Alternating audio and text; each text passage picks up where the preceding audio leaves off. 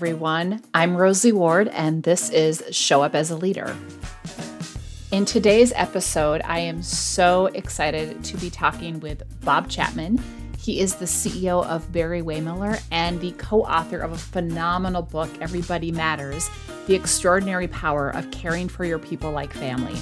And I have to tell you, I had no idea who Bob Chapman was, but he co wrote it with Raj Sisodia, the co founder of Conscious Capitalism. And so when his book came out in 2015, I pre ordered it and I started reading it. And I just remember being floored. And if you see my book, it is highlighted all over the place, it is tabbed. And I just started talking about this incredible company and this incredible leader and what he's doing to bring truly human leadership in the world. And then when I met him and got to know him, he is just such the real deal. And I love everything that he's doing and everything that Barry-Wehmiller is doing and what they're doing to really bring this out into the world. And so today we talk about what he's up to and really how much hurting there is in this world and how we can heal it through truly human leadership and the incredible power each of us has to really learn how to listen and what he's doing to help kids build communication skills. And it's just always, always inspiring to talk to him. And so couldn't have a better first guest on my podcast. And I hope you take away some really valuable nuggets for yourself and enjoy. Well, you know what's funny is I was thinking about as we were getting ready for this, I was thinking about the first time you and I met. And I remember getting an email, and I think it was a contact us message on my website. And I remember thinking, Am I being punked? Why is Bob Chapman contacting me? And I was like, This is like you spam. gave some speech that somebody heard in Kansas where you mentioned our story, and I couldn't believe somebody who was talking about this was uh, mentioning it. So uh, that's why. I know. So I was like, oh, okay. So I remember hopping on the phone. I'm like, I'm actually talking to Bob Chapman, and I have his book right here. And this is really cool. so, so I would say in the journey since I met you, which is probably six years ago or whatever it was, um, we have had nothing but affirmation uh, of this message. And and again, it was the McKinsey people who asked me to speak at uh, uh, in Madrid and um, and Barcelona and uh, and then and then St. Gallen's University in Zurich. Uh, and again, if honestly, if you could see the reaction of people to this message, people cry. Oh yeah. People are hurting. Yeah. People are hurting despite economic prosperity in our country. You know, again, prior to COVID, economic prosperity, we're peace in the world. You know, we weren't sending our own, but people are hurting because they feel used and not cared for. I mean, I was on a pace to do 40 or 50 speeches this year. Yeah. Uh, I know. I I I had 30 that boom got canceled like in the first yeah, two right. weeks of the pandemic. Yeah. So, but I mean, I was on a podcast last time. I'm, I'm almost on a podcast a week someplace because somebody heard Simon's podcast with me and they wanted me on their podcast. And then the message is resonating. And I think people, you know, I mean, our book launched at the beginning of the pandemic, which on one hand seems like the worst time to launch a book. On the other hand, I think it's resonating even more for people. And I think that this whole idea of having human workplaces and human leadership and just humanity in our work lives. And I've actually talked to so many people who are um, rethinking and leaving jobs and saying, you know what, if this pandemic has taught me something, this isn't freaking worth it. Um, I want to read your 10 commandments of truly human leadership because I just think that they're super, super impactful. And just any thoughts that you want to share around how they came to be and how you're living them as you continue to grow your company. We, we actually call it the manifesto. The manifesto. Leaders so, are everywhere. Find them. Uh, you know, it, it, begins with that. Yep, yep. So you have, at least in your book, um, you have the the first is one begin every day with a focus on the lives you touch. Number two, know that leadership is the stewardship of the lives entrusted to you. Number three, embrace leadership practices that send people home each day safe, healthy, and fulfilled. Number four, align all actions to an inspirational vision of a better future. Number five, trust is the foundation of all relationships. Act accordingly. Number six, look for the goodness in people and recognize and celebrate it daily. Number seven, ask no more or less of anyone than you would of your own child. Number eight, lead with a clear sense of grounded optimism. Number nine, recognize and flex to the uniqueness of everyone. And number 10, always measure success by the way you touch the lives of people. And I just love that because I'm like, if we're going to, you know, obviously our mission is to rehumanize workplaces because of the hurting and the dehumanization you talked about. And I just, I just remember, love that remember, Rosie, they were you know, in our, and the idea of those commandments came when we started having this awakening in 97 when we started having fun and we saw behavior change, dramatic behavior changes. And I don't mean human value creation and economic value creation. We're just astounded because when we started trying to have games that created value, and um, and we said there's something going on here, so we got together and we started talking, which led to these commandments. And you know, one of the things, if I were in your situation trying to advise clients, you can't just embrace Julian relationship. You got to you know, in our in our country, we have a constitution that all laws are founded to protect that constitution, right? And the Constitution says these are our rights, and and the Constitution is something we protect desperately to protect our free society. Well, if you don't have a constitution and you're a company trying to care, you know, what is your standard of care? And so we are blessed that we came up with this, if you will, manifesto, this these guide, these Ten Commandments uh, and this overriding statement we measure success by the way we touch the lives of people. And so it grounds us in every decision we make. Otherwise, you're just kind of moving around, and there's no. I'm not sure this is true, but it's an impression I have. Ronald Reagan, everything was really simple to Ronald Reagan. He believed in the goodness of people. He started with that, and he, was, and you know he could make really quick decisions. You know, I, I know a guy that worked Ken Adelman, who worked right alongside Reagan for eight years, you know, Reagan intimately. And Reagan, just, was, everything was simple to Reagan because he was, he was founded on his fundamental beliefs. And he could go to his fundamental beliefs and make every decision. The same gentleman worked in the transition to Bill Clinton, who was very bright, Rhodes Scholar, incredibly uh, you know, good speaker, et cetera. But Clinton didn't have this foundation. He had intellect, but he didn't have the foundation to connect that to. And so the difference this gentleman shared with me, Reagan just had this basic core values that he could make every decision in line with that values. Bill Clinton was just an intellectual, so whoever convinced him lately of the latest thought, he would he would go with it because he was very influenced by intellectual thinking, and whoever you know got his ear got that. So we are fortunate to have that document just read because it gives us a foundation upon which to make decisions, and then we teach that foundation just like the Ten Commandments in, in certain faiths. You know, these are the commandments to which we can make every decision. You can sit down and think about, and there's a commandment that will help you make any decision. And again, our big decision in 08, 09, which was to not let people go, came from going back and reflecting for the first time because we didn't have this before. So we just did what companies did. You have a downturn, you lay off people. It's just what you do. It's not personal. Uh, but when we embrace these Ten Commandments and we face the downturn of 08 and 9, we said, if we let people go, we're going to hurt them. Their families are going to be destroyed because there's no jobs in 08 or 09. Massive layoffs, economic disruption. So we said, what would a caring family do? A family would all pitch in so that nobody would get hurt. So we all took a month off so that nobody would have to be let go and that was an unbelievable. But it, it, it, that decision was made in the context of our, of our beliefs, not just, "Gee, we don't want to hurt people." So companies need a foundation upon which they can make these decisions, like we do in our country. We need a constitution that protects us. Yeah. they need to live those values, and so even uh, I'll use the example of safety. We had a uh, our VP of Finance came to our VP of Personnel some years ago and said we got a problem with workmen's compensation claims are going up and we're going to blow a budget. We were going to blow the budget. That was the statement. Okay. So our empowerment team member, Rhonda Spencer, I think you bet, she was invited into the team to discuss this issue. Thank God they invited her in because that she said, well, let's go back to our constitution, our values constitution. If we measure success by the way we touch the lives of people, what issue are we discussing here? Are we discussing comp- workmen's compensation claims? And they ended up, after a robust discussion, with the following discussion We don't want our friends to get hurt. Guess what happened? We had everybody want to be on the committee. Our workmen's comp claims went to half the industry norms by a simple statement we don't want our friends to get hurt.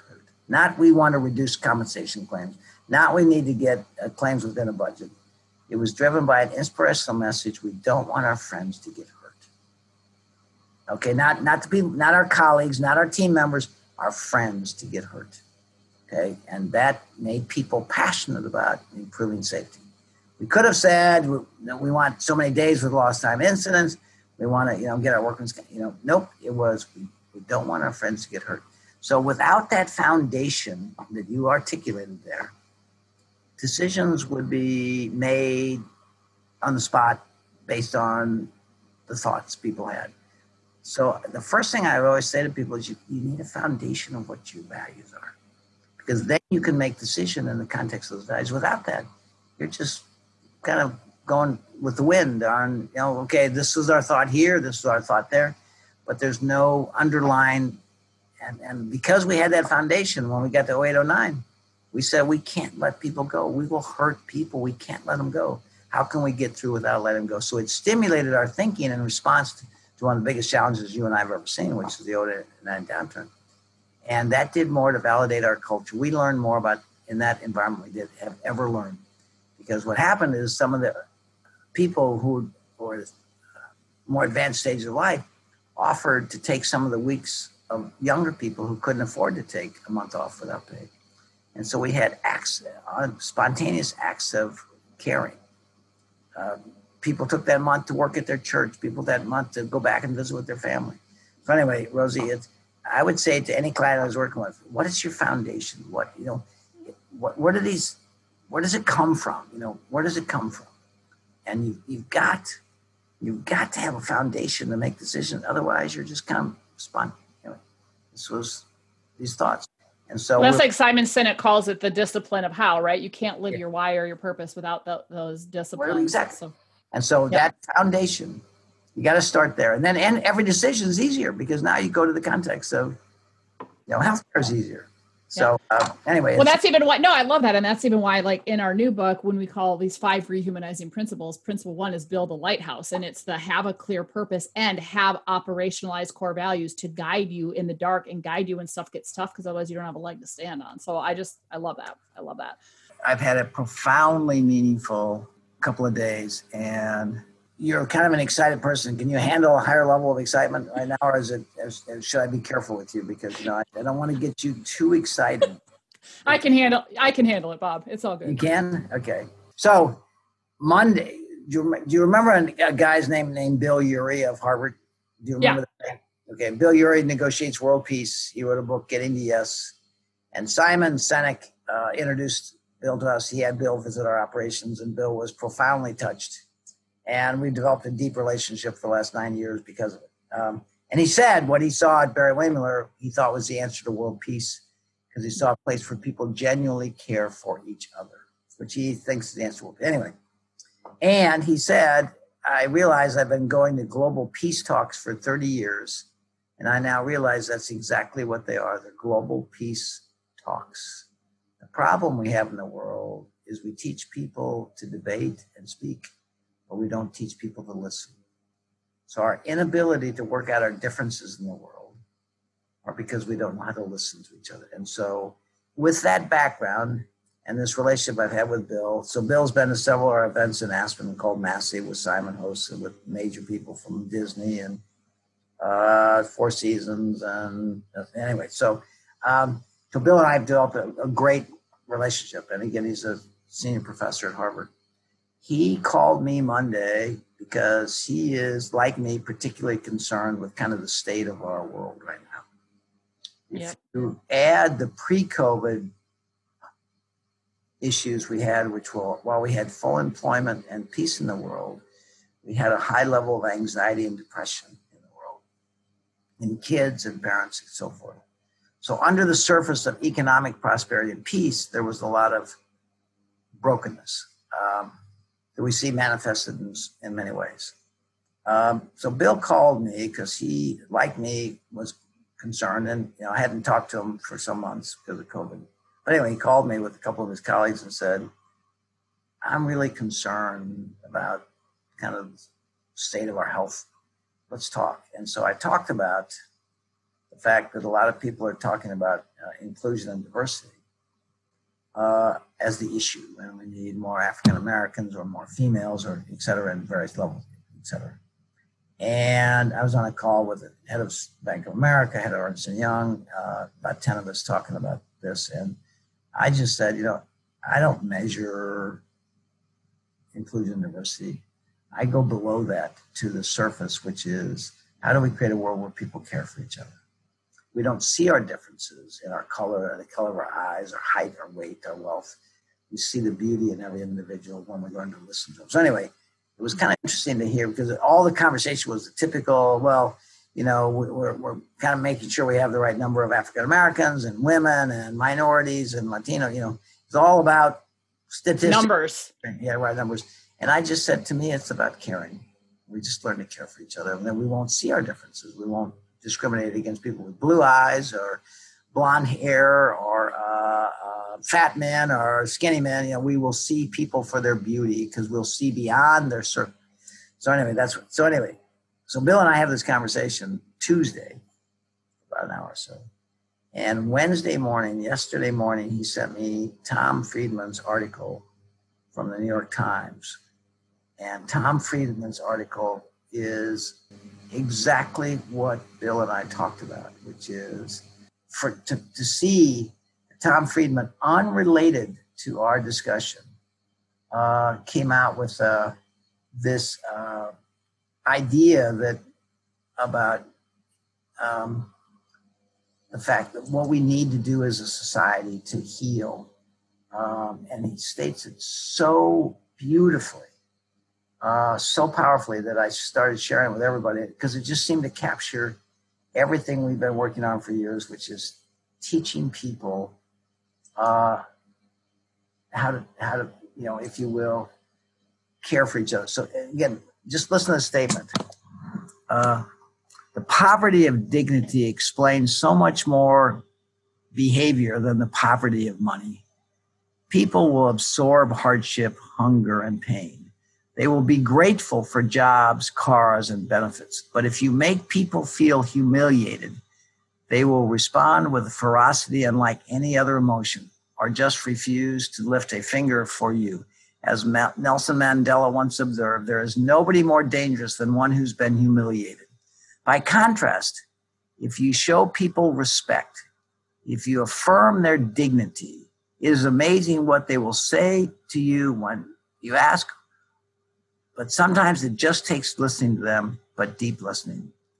Uh, so, because listening is the ultimate sign of respect.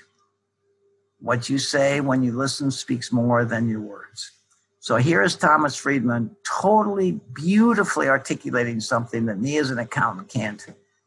That is at the, and then this lady named Carol, who we're working, she's a professor, she's that talks. She read this and she said, deep listening is the antidote to the antithesis of uh, humiliation. In other words, when we listen to people and we validate them, they feel valued. So anyway, Rosie, it's uh, it's been an amazing week because you know Cynthia yeah. nonprofit where we teach for the last ten years. We've been teaching around the country uh, at various cells, uh, United States Air Force, Charleston, South Carolina, whatever. Uh, we've taught about eleven thousand people deep listening. We've been on this journey for 10 years. And here Thomas Friedman nails it. It just, at the same point I was making. So I ended up sending this, what I sent to you, to, to Brian, the head of Bank of America, Doug, the head of uh, uh, uh, Walmart, um, my Harvard associates, because to me, Tom, the issue we face is not about giving people more money. The issue we face is giving them more dignity. I love that. Well, yeah. and you know what it reminds me of? It reminds me of, you know, uh, you know, Brene Brown will talk about using shame, right? When someone's humiliated, they've been shamed and talks about armored versus daring leadership, right? And it takes a lot of courage to just truly, like you said, deeply listen to people, right? And to lean into, you don't know what they're going to say. You're not trying to reply. You're just trying you're to. not trying to debate it. You're not telling them, yeah. trying to, to listen to them. So, I mean, it, it, so I mean, I've almost been hyperventilating. And then our the lady that runs our nonprofit who sits right next to me, we're just saying, "Oh my God, you know, we just we've been saying for ten years that we've been out helping to treat cancer, which is the, the manipulation of others for our success.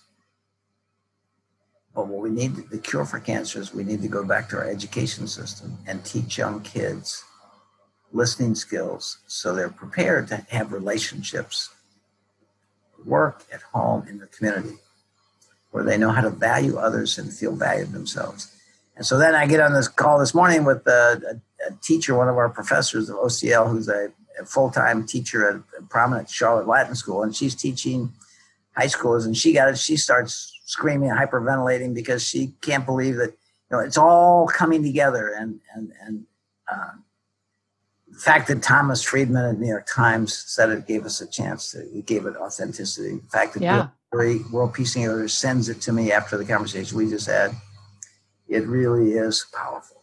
So anyway. No, I love that. Well, and, boring, boring week other than that. No, that's super. Well, and I, I one, I'm super excited for that, and I think that one of the repeat conversations that I've been finding I've been having over the last several months. Um, I've had it longer than that, but particularly during COVID, is I keep saying to people, it's a core human need, right, to feel like we matter and that we belong and to feel heard. And so when we're not listened to, when we shut people out, when we step on their words, when we offer unsolicited advice, all of those things, we're violating a core human need. And so when you look at stuff that's going on in our world, it's like if if you want to just help people through this first and foremost listen to them and help them be seen as a human being. And so i lo- I, I love that so much and i want to get you to speak a little bit about the nonprofit because one of the things i love that you said is you know our whole premise of our work but also this podcast is that everybody has an opportunity to show up as a leader.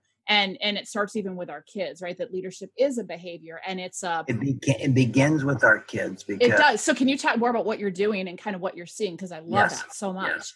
so yes. So i would say to you that remember the revelation i had started in 1997 it was a series of revelations. It was first revelation was why can't business be fun why do we call it work?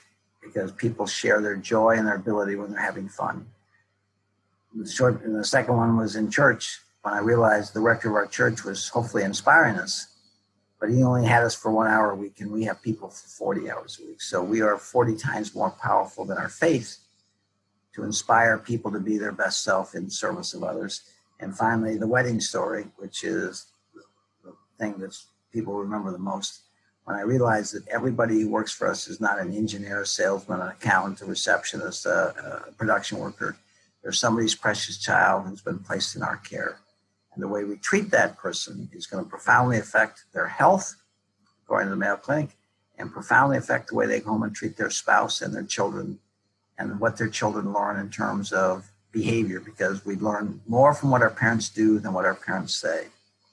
And so uh, we realized that we had been given a gift uh, that could profoundly change the world in terms of the way we were intended to live and work together, where we genuinely care for each other and feel cared for ourselves. And return home, having been cared for, enriched by that experience to be better mothers, fathers, sons, daughters, community members. And so, unfortunately, Rosie, we started off with a, an economy where we, def- well, let me let me go back and share something that I think is foundational. Uh, I was asked to give a talk at Brown University to a group of university presidents from around the world, and kind of unique venue for a manufacturing guy. And so I went up to Harvard and talked to Jan Rivkin, the chair of the MBA program. Said, Jan, what's on the mind of university presidents? Or I'm sorry, what was what's the purpose of education? And he said the purpose of education originally was to have an informed citizenry so we can have a democracy. You can't have a forms. You can't have a democracy without an informed. That was the founding fathers' premise. And education was the way we would ensure that we had a democracy because we would inform people. Uh, but the Industrial Revolution came. So, so my thoughts then evolved to the education as we evolved in the Industrial Revolution, which created because when when our industrial um, industrial uh, industrial revolution leaders, Henry Ford and others, Rockefellers, uh, began mass production and, uh, and exporting globally. They grew dramatically and created a great deal of wealth. Okay. Uh, and they didn't do mass production to give people more dignity. because actually they took somebody off of a farm who was harvesting with the skills of the farming skills, put them into a factory, put it on a hubcap every five seconds, okay, and then every three seconds, and then every two seconds. Uh, we we basically needed these people we invited into our company where we gave a good salary they had more reliable salary they got benefits they could communities built up around these homes but education became a uh, a feeder to the needs of our society, which were felt to be we need technical skills. Henry Ford needed engineers, scientists, accountants, uh, production workers. And so we st- our education system began feeding the needs of our industrial revolution, which were skills. We forgot the human skills, though. It never occurred to us that when we started running a factory that would have 500 people, that how did we teach the people who run that factory? Because the factory was about making profits. And again, if we paid people well and we give benefits, we thought, no problem, okay? But we never learned to treat people with respect and dignity. We were never taught that our primary responsibility was those people, those men and women in our span of care that we've invited into our organization, knowing that the way we treat them was going to affect their health, because again, the person you report to at work is more important to your health than your family doctor. And it was going to affect the way they go home and treat their own family and behave in the community. Because we thought, well, gee, because this assumption is success is money, power, and position. So why do you want to get a good education? So you'll get a good job. Well, why do you want to get a good job? So you'll make good money. Why do you want to make good money? So I can be successful. Isn't that successful? I made good money. Okay. Uh, and so it was all built on the premise of economic value creation. So here we sit today, decades later, and 88% of all people feel they work for an organization that does not care about them. Three out of four people are disengaged in what they're doing. Um, 65% of all people would give up a salary increase if they could fire their boss. And we talk about the healthcare crisis and we try to uh, manage uh, uh, pharmaceutical companies on the price of healthcare. We try to negotiate with hospitals, to get the cost down. What is driving demand? We're not working on the demand side. The demand side is people. Uh, stress is chronic illness is the biggest cause of illness. Chronic, biggest cause of chronic illness is stress, and the biggest cause of stress is work. So I say to CEOs who are that I get the privilege of speaking in front of all the time, you're complaining about the cost of healthcare? You are the problem. Okay. And how do they respond when you say that to them? Nobody debates it. They just don't know what to do about it because they were never trained to care. They were trained to use people. As Simon Sinek said beautifully, who studied the military and business, and he wrote a lot about Barry Wehmiller. Uh, he said, Why in the military do we honor people who give of themselves in service of others? And in business, we give bonuses to people who sacrifice others in service of themselves. Why can we teach in the military officers eat last, which means your primary responsibility as an officer of the United States Air Force, Army, whatever, is the men and women in under your care. Okay. Simon says passionately, why in business school can't we teach people who aspire to be leaders in business, that your primary responsibility is the men and women in your care. Why can't we teach that? We can, we do. That's what we do at Barry Wehmiller. We teach truly human leadership. Remember, I was interviewed by uh, Washington University organizational development professors five, six years ago. At the end of about an hour and a half interview, they said, You're the first CEO I've ever talked to that didn't talk about your product. And I said, I've been talking about our product the last hour and a half. It's our people. I won't go to my grave proud of the capital equipment we build. I'll go to my grave proud of the people who built that capital. So, I mean, they were startled, okay? Because we talk about EBITDA, we talk about profitability, we talk about growth, we talk about growth markets, but we don't talk about the most important thing is the people we have the privilege of leading. That makes sense? Yeah, absolutely. One so of the million reasons I love you because I'm like, oh, hey. well, I mean, and again, Rosie, I, right before the pandemic, I was invited mainly by McKinsey partners, but uh, then a few other educators to give 15 speeches in Europe in five days, which I did from Edinburgh to uh, Barcelona to Madrid to St. Gallens to uh, Zurich to Belgrade. Everyone, it was oversold. Everyone, the reaction was exactly what you just did. They loved it. Yep. The problem is we try to legislate, uh, you know, caring for people, right? Government gets involved. We need the government to protect the workers. We need minimum wages. We need all this protection. Why? Well, somebody's got to protect them. Well, if, if our universities taught people how to be leaders instead of managers, because remember, I've I'm, I'm migrated to the point that the word management means the manipulation of others for your success. Leadership means the stewardship of the lives entrusted to you. And we, we have. And I want I want to pause there for a second because yeah. this is so key because uh, I love your definition of leadership, and when you think about it, like that means that if it's the stewardship of the lives entrusted to me, that means that I can be a leader if I'm a parent. I can be a leader if I'm babysitting. I can be a leader if I'm a teacher. I can be a lead, you know. So I just and and so I I love that, and I know that one of your kind of guiding principles that everybody is a leader. Find them. So how right. do you how do you how do you nourish that within and outside of the walls of the various Barry Wehmiller companies? Well, first of all, I want to say to you that we started in 15 years ago when we had this this young man said to me at dinner and he was brand new with our company he was in part of our empowerment team we were out interviewing an author of a book called true to your roots in california we are having dinner and i we were going to meet him. And this young man said to me uh, wow what's your greatest concern? Now anybody that knows me and worked with me would never have asked me that but this gentleman was brand young man brand new. So he asked me something because he didn't know me very well because i'm an internal optimist. So it caused me to think. And I said, you know, Brian, my greatest greatest concern is that we have been blessed with the leadership model that could change the world, and it will die with me.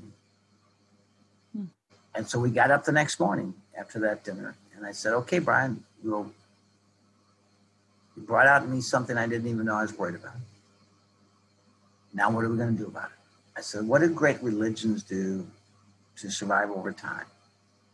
they they articulate their beliefs and then they have disciples who tell stories that help people embrace those beliefs and they've lasted for generations okay? Because the principles are so sound.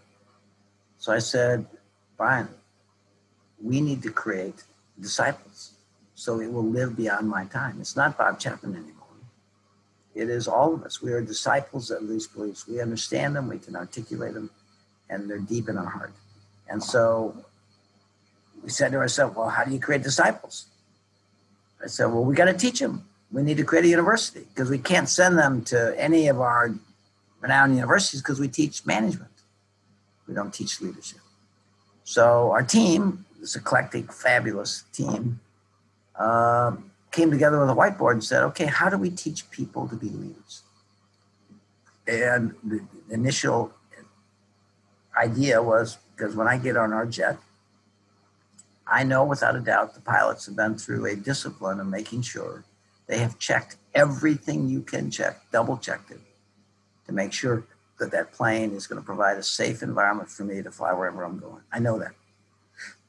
I said, why don't we create a leadership checklist? What if every leader every day challenged himself to think about what it is that he is going to do as a leader to make sure that when anybody walks in into their span of care in the building, the factory, or wherever, that those people are going to be safe. So we created the leadership checklist, and then we created teaching content that taught people how to use that. So that's how we began. Interesting thing, and it leads to the answer to your question, is 95% of the feedback we got from the people who took our classes was the profound impact it made on their marriage and their relationship with their children. 95%. Rarely did somebody say, I now am a better foreman in the factory. Rarely did somebody ever say, I now manage the people in the accounting department better. they meant they went to the most important relationship of their life which is their kids and their spouse and their mother and their father and they talked about how our leadership model that they were learning impacted their personal life so that led to us to uh, realize uh, that we needed to share this so we created the chapman and co leadership institute which we said look we're going to look for people who believe what we believe and want to join us in this journey had no idea what level of reception. And all of a sudden, Doug Parker, chairman of American Airlines, hears me speak at a Dallas church and he has me over, and American Airlines becomes a huge client because it touched Doug's heart deeply. He was moved. It, it, it added dramatic purpose to his life of running the world's largest airline. And then uh, Meijer Food Stores with 75,000 people, a large food retailer in the upper Midwest they engage us, you know, and uh, Shell Oil Company talked to us, McKinsey talked to us. So all of a sudden we have this tremendous interest of people who believe what we believe and want to join us in this journey. So we created the Leadership Institute as an outreach. And then because the foundational skill we taught people, which was David Vandermeer, one of our team members' idea, if we're going to teach people to be leaders, we need to teach them to listen. It would never occur to me that we need to teach adults to listen. I was against it. But as you know, a young lady in Minneapolis came up some months after this program was launched, even though I was against it. And she came up to me and said, Mr. Chapman, I just took your communication skills class. I said, Well, great. What was it like? She said, It changed my life. I said, Wait a second. We taught a three day class at work and it changed your life? She said, Yes, I now know how to raise my two year old daughter. Okay. Which awakened me. We've got something here which led to uh, us creating our nonprofit, we said, we've been given a gift that can change marriages, parenting, communities, or and so we created our community listens, a nonprofit where we go out around the country. We have about 70 professors now around the country where we engage in communities, people in a three-day class to learn to listen to each other. And, and, and on graduation night, when people stand up and say what it's meant to them, grown men and women sob because they, a they say I met the most beautiful people, regardless of their color, their race, their age, their weight, their wealth, and they say how it has healed the most important relationships of their life. Just awesome. this morning, Ann Brock from Charlotte Latin was telling me, she said, Bob, you're going to cry when I tell you this. But one of my students, because she not only is a teacher at the school, but she teaches our nonprofit in the Charlotte area. Uh, she said, one of the people who took my class emailed me some months ago that because of the class, she healed a broken 40 year relationship with her mother. They'd been hmm. separated for 40 years. And because of this class, they had the ability come back together, which was profoundly meaningful. She said, yesterday, she emailed me and said, I want you to know that unfortunately I found out I have breast cancer. I've got three kids. Because of that, my mother and I have healed. My mother's going to move in and help me. Mm. So be with me this. So I mean, Anne was crying because she said, because she couldn't believe this class had healed a 40 year broken relationship. And that allowed them now to have this special time together in time of need. So this, I could give you a hundred thousand stories like that that would break your heart and give you hope that we can heal this world. And some of the brokenness we see in the streets and politics, it's just because we don't know how to listen and care for each other. And there's yeah. nothing governments or political parties can do that you and I can't do, Rosie, to heal that. Right. So stress and anxiety created by not feeling cared for, we could uh, dramatically heal people without medication, without doctor's visits, by simply showing them they're cared for. Yeah, I love that.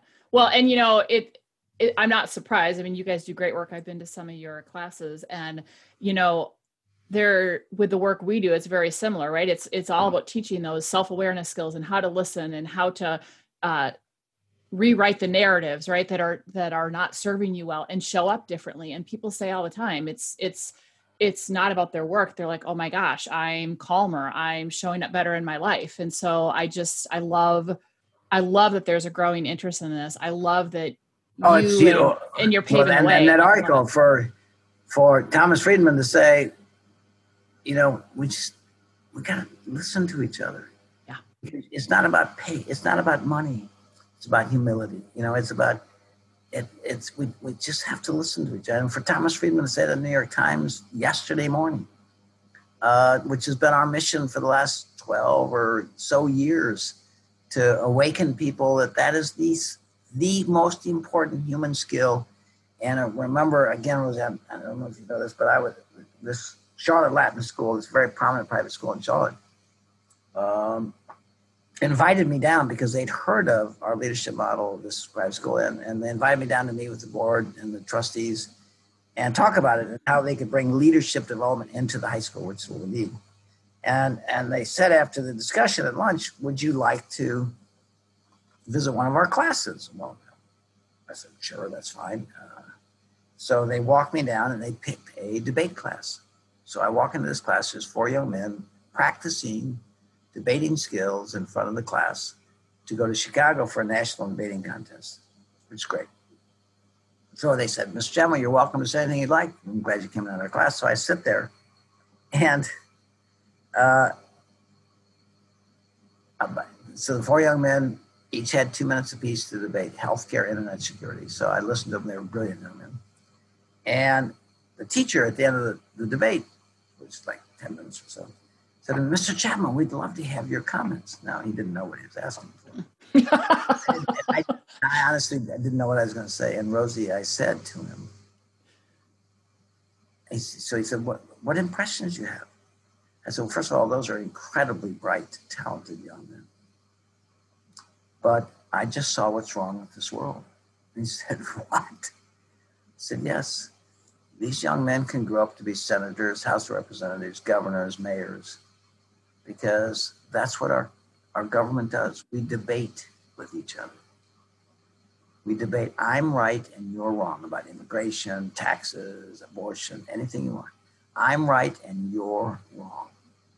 Okay? Why don't you teach people to listen? Why isn't listening just as important as debating? And the answer is we don't teach listening. You know, we don't. You know, we we taught debate for years. We've taught speech class for years, but we don't teach listening. So when I, from Harvard to Stanford to Charlotte Latin to John Burroughs schools, when I asked education, why don't you teach listening? The answer is we don't. They, they don't say why, but it is the, in our journey, this last 15 years, and now getting kind of international recognition for it it is the single biggest thing we've learned. It is the single greatest human skill that leads to the relationships everybody wants, which is to be heard. And that's teachable skill that we can start with young people and work up. So right now we're trying to fix adults who wish they had known this when they were younger, so it affected their marriage and the way they raised kids. So now we're trying to get into education to, to change education to give them human skills along with technical skills. So we can start creating leaders of the future who have both as a whether in the military the government healthcare or business that they have the capacity to be leaders. Because we can't ask today's leaders to do this. It's like asking them to speak chinese. It is such a different language of listening than than, than management okay that it is we, we got to teach them. Got nobody because again nobody debates with me. Not the head of Bank of America, not the head of Ernst and Young, not the head of Walmart. Nobody debates what I just said with you. They just don't know how to go from here to there. Yeah. Maybe you can take them, Rosie. we'll see. You know, I, who knows? Who knows? Thomas Friedman nailed it. Okay. Yep.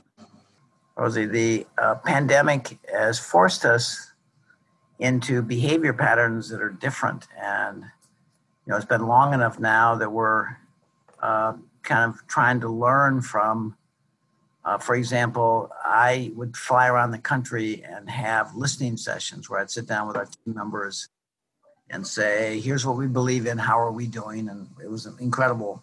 And I'd go into Chicago or South Carolina, you know, and I'd have it with the plant. Well, right now we don't do that. You know, we don't fly around and have that interaction. And uh, so I was having with Simon Sinek a Zoom meeting with a bunch of these CEOs, and I thought, shit, we could have a rather than just the people in Chicago, just be, if I did a Zoom meeting, I could connect with uh, Hamburg, Germany, India, China. And so we started having these, uh, I'll call them listening sessions with Zoom. And because 80% of all communication is nonverbal, uh, and Zoom gives you the vis- video, we're having unbelievable conversations without anybody getting on any planes and any hotels without being away from our families and connecting more than we ever did because now people are not just connecting with people in their plant they're connecting with people they work with around the world and it's it's it's actually so you know uh, from all bad things can come some good things yeah just, that's awesome so yeah, I could talk to you. I could talk to you all day, but what I but I want to um want it's so good to reconnect. But but um I'm I'm ending the podcast with a set of some quick questions uh for okay. every guest, just to like okay. kind of rapid fire style if you're up for good. it. And okay, awesome. So the first is going to be a fill in the blank. So fill in the blank for you. Living authentically is caring for others. Love that, and I I see that all the time in everything you do. When the world is presenting an opening but you don't feel like showing up as a leader what do you do? I my the word i would use is be present and listen. Every yeah. situation is a situation for personal growth. We just yep. need to be fully present okay? Yep. we don't always need to be the leader but we need to be fully present. Absolutely. Love that. Love that when's the last time you were courageous and how did you show up probably um, the one that I think will resonate most with your listeners is in 0809, um, when we were faced with the biggest economic challenge that, we, that our country has seen, the economic downturn, where people, general, like everybody was just stock market crash, people were getting laid off. And I walked into our board meeting in um, January of 09, like four months into the crisis and my board said to me, Don't you need to lay off people? I said, Why do you say that? Said, Well, everybody's laying off people. Don't we need to lay off people? I said, No, I don't think we do. I think I think we can get through this. That was an act of courage because my, you know, everybody, you know, our orders dropped by 30%. Uh, Simon Sinek talks about that decision we made all over, but we made it because we said we can't hurt people. Yep. Okay. So I'm going to use this to interject to your listeners. Remember, our, our goal is it's about people, purpose, and performance. It starts with our fundamental, the word people is first because our first responsibility is to the men and women in our care around a purpose that inspires them to share their gifts fully, individually and collectively. And then we have to create human and economic value in doing so to sustain our organization. So um, that that that is what's driving our people, purpose, and performance. Okay. We have to inspire people. We have to focus on people and we have to create value. Yep. Love that. What's something people would be surprised to know about you? That I'm an accountant. okay. Um, Rosie, the greatest compliment I've ever had was somebody said, I can't believe you're an accountant. That was the greatest true. compliment I've ever had. I love it. I love it. Okay, so this is like a little icebreaker I like to use, but I call it the four C's. So if reality was no, um, didn't matter. Uh, if you, what, what's a car that you would own? What country would you love to visit? What cuisine would you love to eat? And what celebrity, living or dead, would you love to eat that cuisine with? So, car would be an F 150 Raptor. Nice. I always tell my kids, picture me when I'm gone driving down a country road in a truck, going into the wilderness with a little dust coming up behind the truck. I love it. Listen to country western song. What country would I go to? The only country that's on my mind for some reason, I don't know why, so it's just to answer question, is St. Petersburg, Russia. Hmm. I don't know why. I can't give you a good reason. I've never said it, but uh, I've been particularly touched by the conflict we have with Russia And yet, emails from Russian business leaders who read my book who want to treat the people with respect and dignity. So I, I have this hmm. Love affair to sit with the country we've had the most conflict with in my life and see the beauty of the people in Russia. Love that. Cuisine, I'd rather have Italian food in Russia. I love it. I love Italian food. Well, and then, and then, what celebrity, living or dead, would you want to eat that cuisine with? Ronald Reagan. Awesome. Nice. I've said that uh, Ronald Reagan. Uh, I have his picture up on the wall before you enter in my office with his expression. Ronald Reagan believed in the goodness of people and I would love to sit there. And so that's why I love Ken Adelman, who worked alongside Ronald Reagan, because he can give me the uh, intimacy of what Reagan was like, because he worked with him for eight years at the White House. Nice. So a lot to me. Nice. Your favorite go-to movie? I saw it this weekend. I was crying. August Rush. Mm, nice. Unbelievable. I mean, I was crying. It was such a beautiful story of of, I mean, just it's a beautiful story, and just I love I'm sentimental, and it was a, the young man that was the actor, and it was amazing. And uh, so anyway, August. That's what pops in my mind. August Rush. Got it. Your go-to song. Tim McGraw, humble and kind. Oh, yep, I can see that. Okay, Bob, your signature dance move. uh, I don't even know how to describe it. I just move according to the rhythm. Uh, uh, I was on a beautiful yacht with my wife and two young couples that we took with us in Turkey a few weeks ago.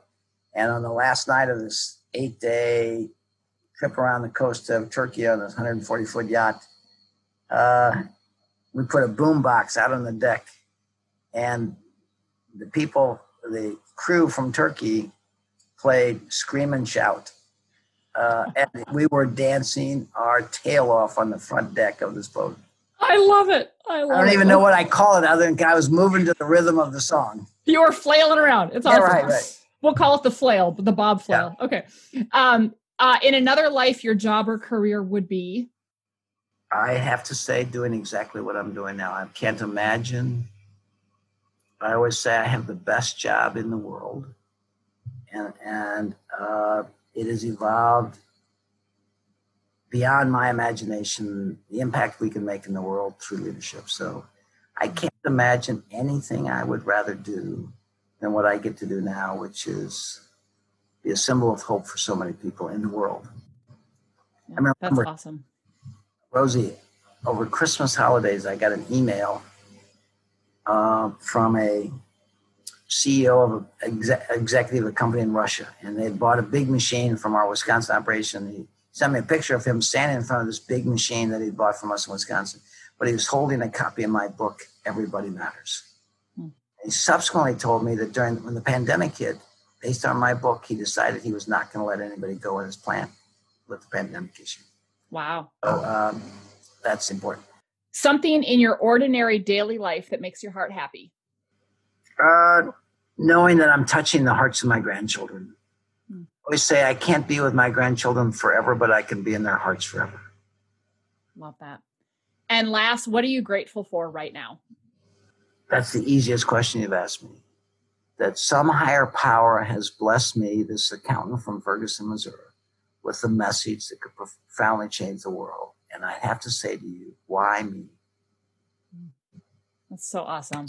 Oh my gosh. Well, thank you um, so much for everything you've done and how you've inspired me. It's in my fun to catch up with you again.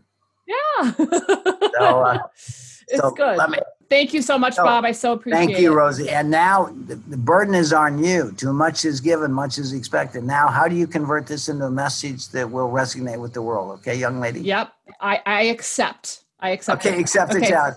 All right. Thanks. Thank you. Bye. Okay, bye. Thank you so much for listening to Show Up as a Leader. If you haven't yet subscribed, you can find us on Apple Podcasts, Spotify, or anywhere else you get your podcasts. I'm Rosie Ward, and you can find me online at drrosieward.com. where you'll be able to sign up for my newsletter, check out the books I'm reading, and hear from the people I'm talking to. You can also get more information on what I'm up to professionally, including my coaching and speaking services. You can also find me on LinkedIn at R Ward, Facebook and Instagram at Dr. Rosie Ward, or email me at rosie at drrosieward.com.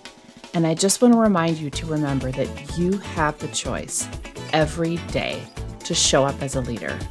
So choose courage over comfort, embrace your humanity, and never, ever dull your sparkle. Take care, everyone.